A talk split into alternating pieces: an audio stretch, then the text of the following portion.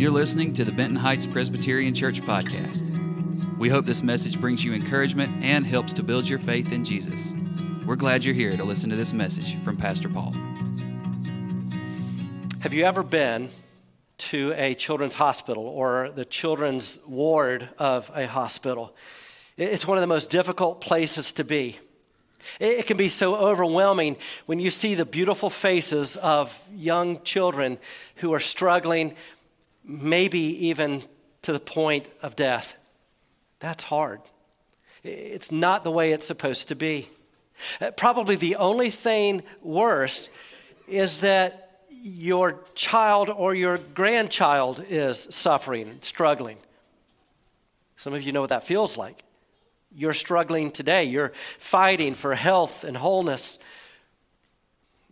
And if it's not you that's suffering, then chances are it's somebody close to you, somebody that you love is going through suffering, and you're worried about them. Where we find ourselves today in the Gospel of John at the end of the fourth chapter is about a little boy who is sick and dying, and there's a dad who loves his son and wants him healed. And we're going to look at what happens when sick people meet Jesus.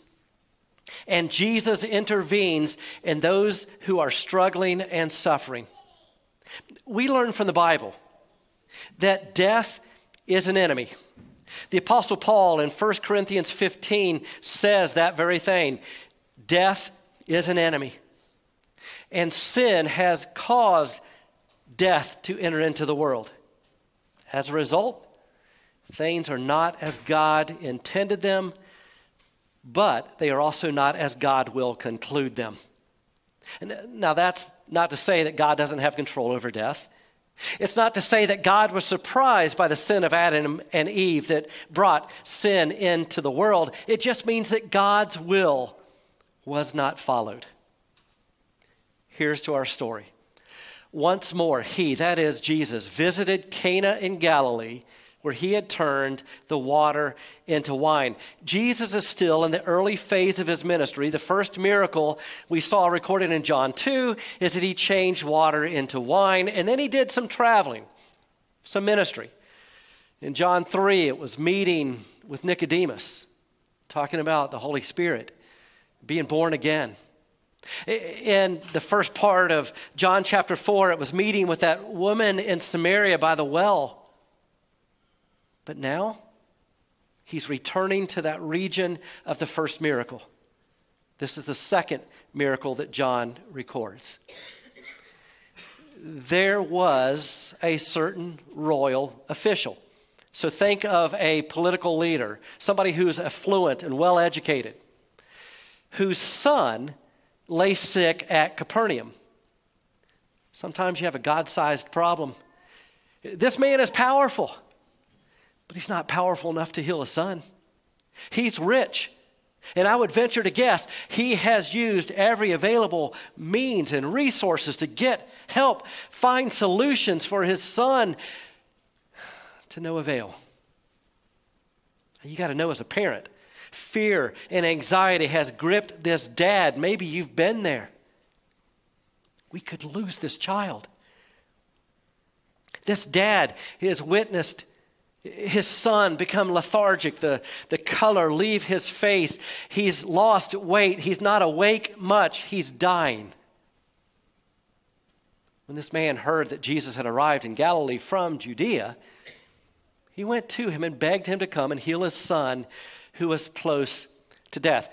So Jesus had been in Judea, that's the southern part of Israel, now made his way back up to the region of Galilee, the northern side. And he's back in that town of Cana where the wedding feast and the turning water into wine happened. This man is living in Capernaum. The distance between those two cities, Cana and Capernaum, is about 17 miles. I would have no doubt realizing this dad, once he learned that Jesus was that close, dropped everything and went to go on this journey.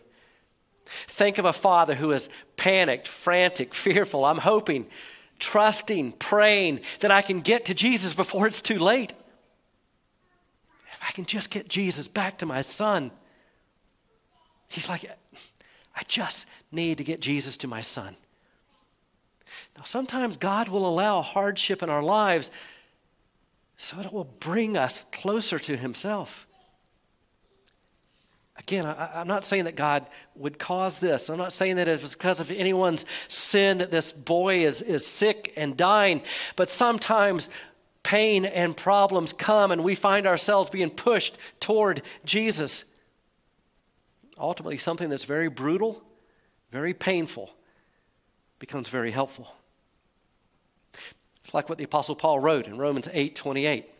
All things work together for good for those who love God. He doesn't say all things are good, but that they can work for good. So something that's even painful, brutal, can be helpful. Some of you understand this. As you came to the Lord Jesus through a season of pain and problems, this man would not have come to Jesus had it not been for the pain in his heart and the problem with a dying child.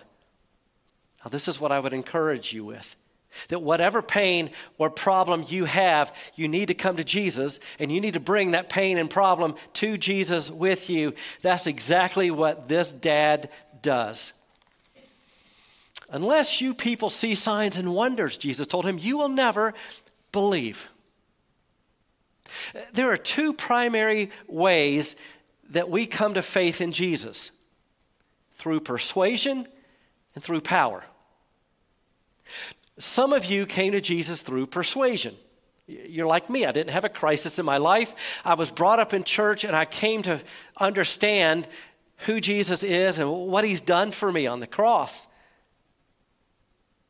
That's persuasion. That's Maybe you got that through your parents, or they're bringing you to church. You, you got that through a Sunday school teacher. You, you heard that in worship. That's persuasion.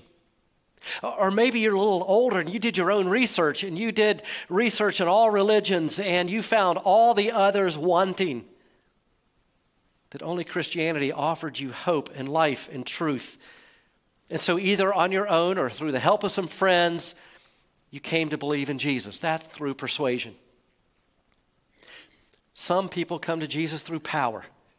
They have a God sized problem, and God's power shows up to alleviate their pain and problem. Maybe it's a miraculous healing. Maybe He's gotten you through a very difficult situation that you thought, there is no way I can get through this. Jesus looked at this man and said, You're not going to come to faith unless you see power. Here's one of the things I love about Jesus He is willing to serve you in any way that would be helpful for you to meet Him. He's like, You need power. I'm going to give you power. But ultimately, it's because I want a relationship with you. The royal official said, Sir, come down before my child dies. You can almost hear the immediacy, the anxiety. Go, Jesus replied. Your son will live. It's not a whole lot of information. Five words. Is there not a written contract I can sign? Is there no witnesses? But what it shows is that God can work through the power of His Word. God speaks, creation obeys. When Jesus here is speaking about healing, as a result, healing is going to happen this man took Jesus at his word and departed. This is faith. We read in Romans 10 17 that faith comes by hearing the word of God. This man hears the word of God, and faith springs up in him, and he trusts in the promise of Jesus. Faith is not just what you believe, it's how you behave. This man believed, and then what? He went on his way. This man knows very little, but what he knows, he obeys. Faith is obedience to what you know. And what that means is some of you don't need more information, you need more obedience. That God has already revealed to you, God has already directed you. You know exactly what to do, you're just not doing it. This man knows very little. What he got, the total theological instructions was five words. And what does he do? He obeys what he knows to be true.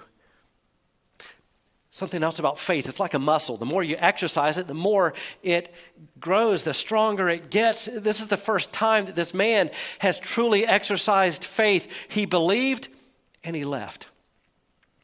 Now, how many of you, if you heard somebody say to you, Your son is 17 miles away, he'll be fine, good day. What does the dad do? He leaves. And he leaves the situation in God's hands. While he was still on the way, his servants met him with the news that his boy was living. When he inquired, next slide, thank you. When he inquired as to the time when his son got better, they said to him, Yesterday, at one in the afternoon, the fever left him. So at one o'clock, Jesus said he is healed, and at one o'clock, he was healed. Here's what I want you to see Jesus can heal from a distance. Spoiler alert Jesus is alive right now. He's seated in heaven. He's not here. Can he still heal? Yes. Right here, we learn that he can heal from a distance.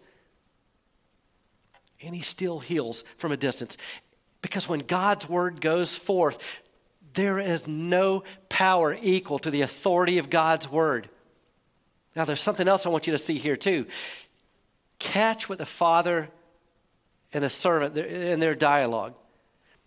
Apparently, the dad did not start toward home immediately after meeting with Jesus. Look at how it was announced. When was the son healed? The servant said, Yesterday at 1 in the afternoon. Yesterday, that means the dad had not yet gotten home. How many of you, if you were told your son is healed, you would go immediately? This man waited. We don't know. Maybe he was worn out and just needed that extra, that, just the emotional and physical, uh, the, the anguish of everything that was in him to find, whew, I, can, I, can, I can finally catch a breath and I, I just need to rest before I head home. I don't know. Or maybe he had such faith that there was a peace beyond understanding. Then the father realized that this was the exact time at which Jesus had said to him, Your son will live. So he and his whole household believed. I want you parents to see that. We want you to believe, your kids to believe, your grandkids to believe. This man is the first believer in his home. He goes home and, and he tells his wife and his kids and their servants, he tells them about Jesus, and they all become believers. They all become followers and worshipers of Jesus. Statistically, if there was a, an unbelieving couple and the wife converts to Christianity, typically, statistically, the husband does not. Statistically, if the husband were to convert, the wife also does. So it seems that it's up to the men to change the legacy of the family. The Bible says that we worship the God of Abraham, Isaac, and Jacob. That's three generations. That's what we want for you. That's what this man experiences. He meets Jesus, his family meets Jesus. Now we're talking generation after generation of transformation. Definitely not trying to discourage any women in this capacity. It's just on the average, church attendance is 60 plus percent female. What is that teaching our kids? Church isn't all that important because dad doesn't think it is. Opening the Bible isn't all that important because dad doesn't think it is. Prayer, same thing. This man goes home. How much does he know about Jesus? Very little. You could give him a three by five card and he could even fill it up. But he tells his family what he knows obey what you know, share what you learn. This was the second sign Jesus performed after coming from Judea to Galilee. All right, a few things. Number one, Jesus loves and cares about your kids. God comes to earth and pays attention to the needs of one little boy. Now, the story that we've just read records one healing that took place in that family, but the truth is the whole family was healed. This boy got a physical healing, but the rest of the family got an emotional and spiritual healing. Some of you need a physical healing.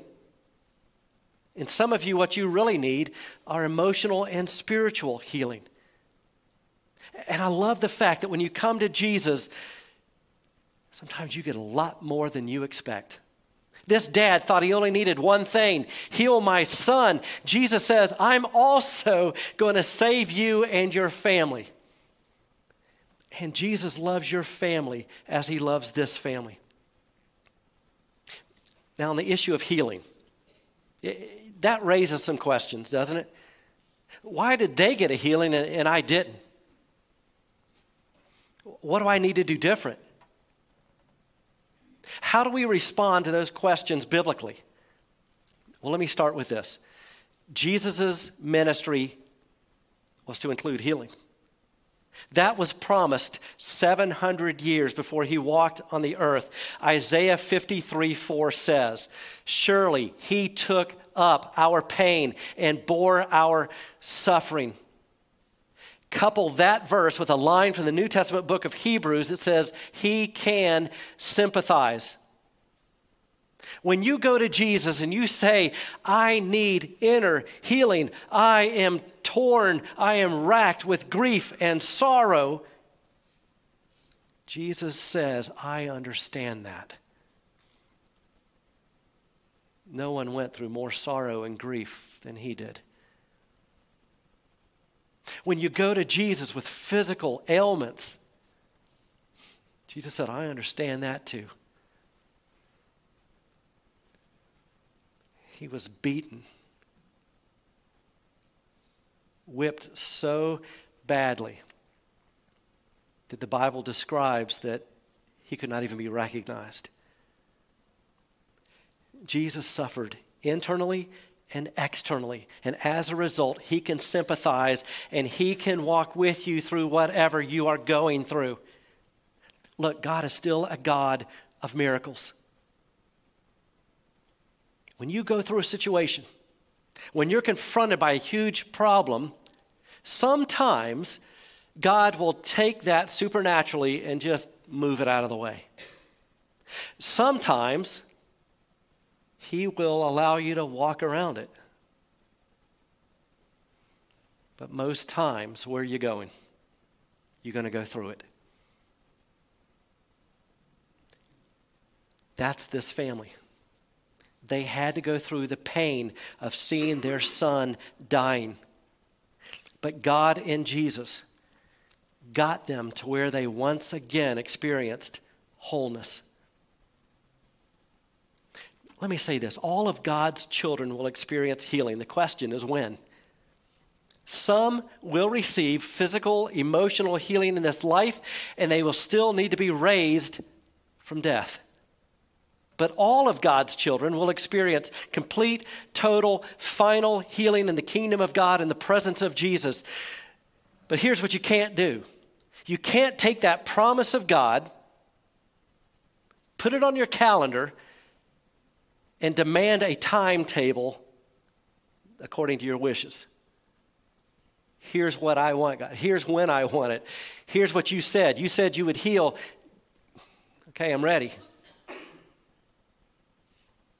Let me also say this healing is not a matter of faith. Well, if you, maybe you've heard this. Well, if you had more faith, you'd be healed. If you had more faith, God would act on your behalf we don't know why some people are healed in this life and others are not. But one day we'll all be healed. In the meantime, Trust God that He knows your situation, that He cares about you. And it's okay, and it's more than okay to seek medical help from doctors and nurses and pharmacists because those are the resources that God has provided for us. Some people have the wrong idea about medicine and medical personnel and think that the use of them is contrary to God's healing. It's not. Do you know that the writer the largest portion of the New Testament is a doctor. It's Luke. In sheer volume of words, the Gospel of Luke and his sequel, the book of Acts, is the largest portion of the New Testament. And he is a doctor.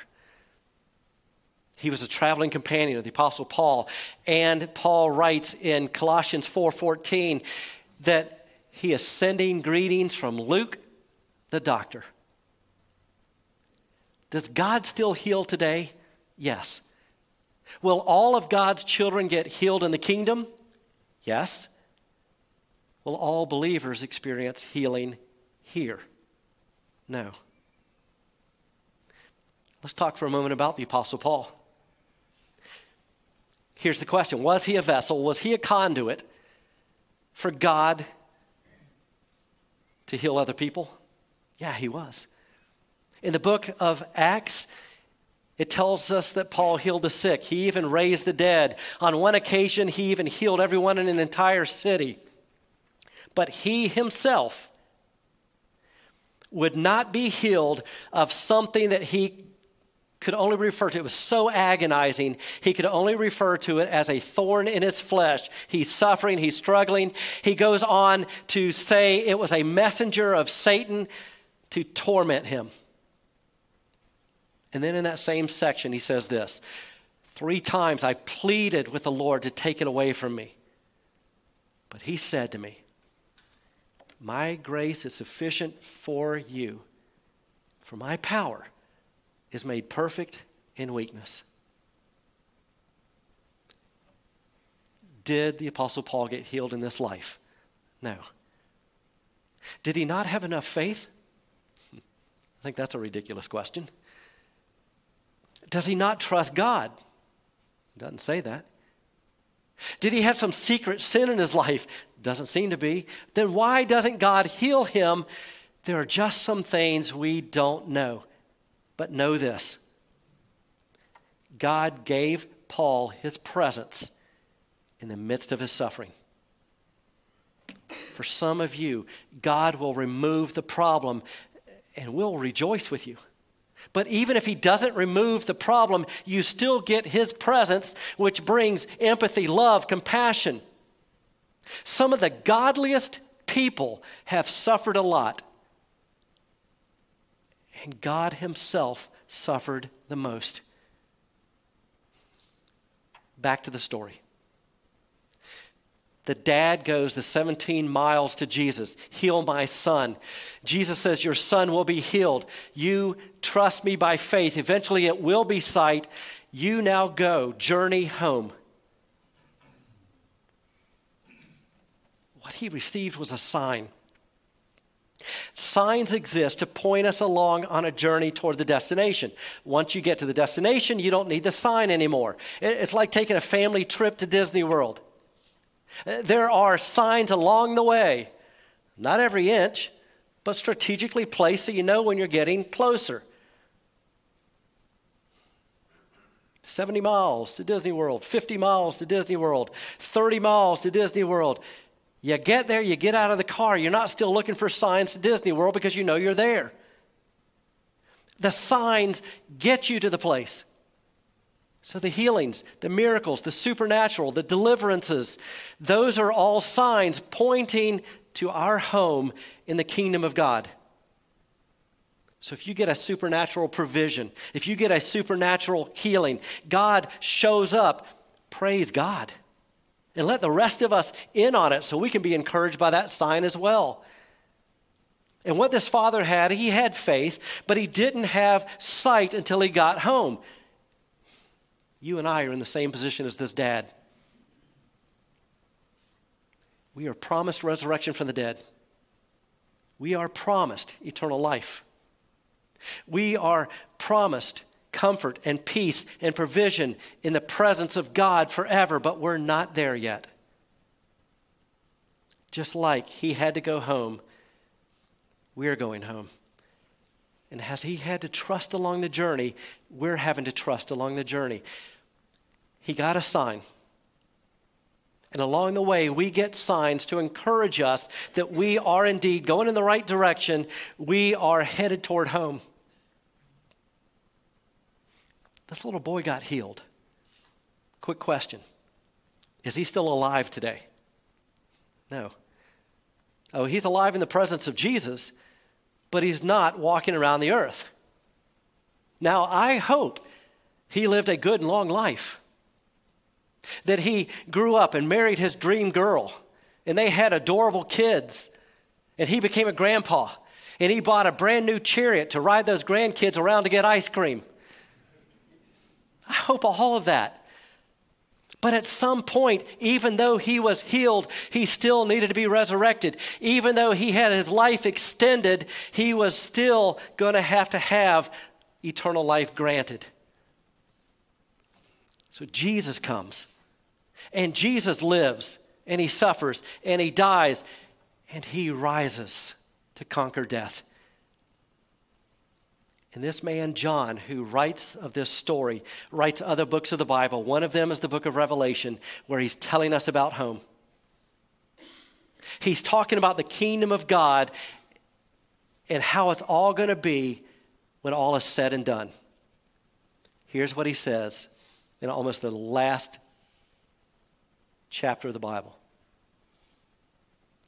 He will wipe every tear from their eyes. There will be no more death, or mourning, or crying, or pain, for the old order of things has passed away. If you belong to Jesus, when you close your eyes and open them up again in heaven, the Bible says you will see Jesus face to face. You may be crying. Jesus' life was hard. The pain was real, both the inner and outer. I suffered. And Jesus will say, Come here. I love you. Welcome home. There is no more death or mourning or crying. I've taken care of it all. I've made it all better. And Jesus will take his hands. And you know what you're going to see on his hands? The scars from the crucifixion.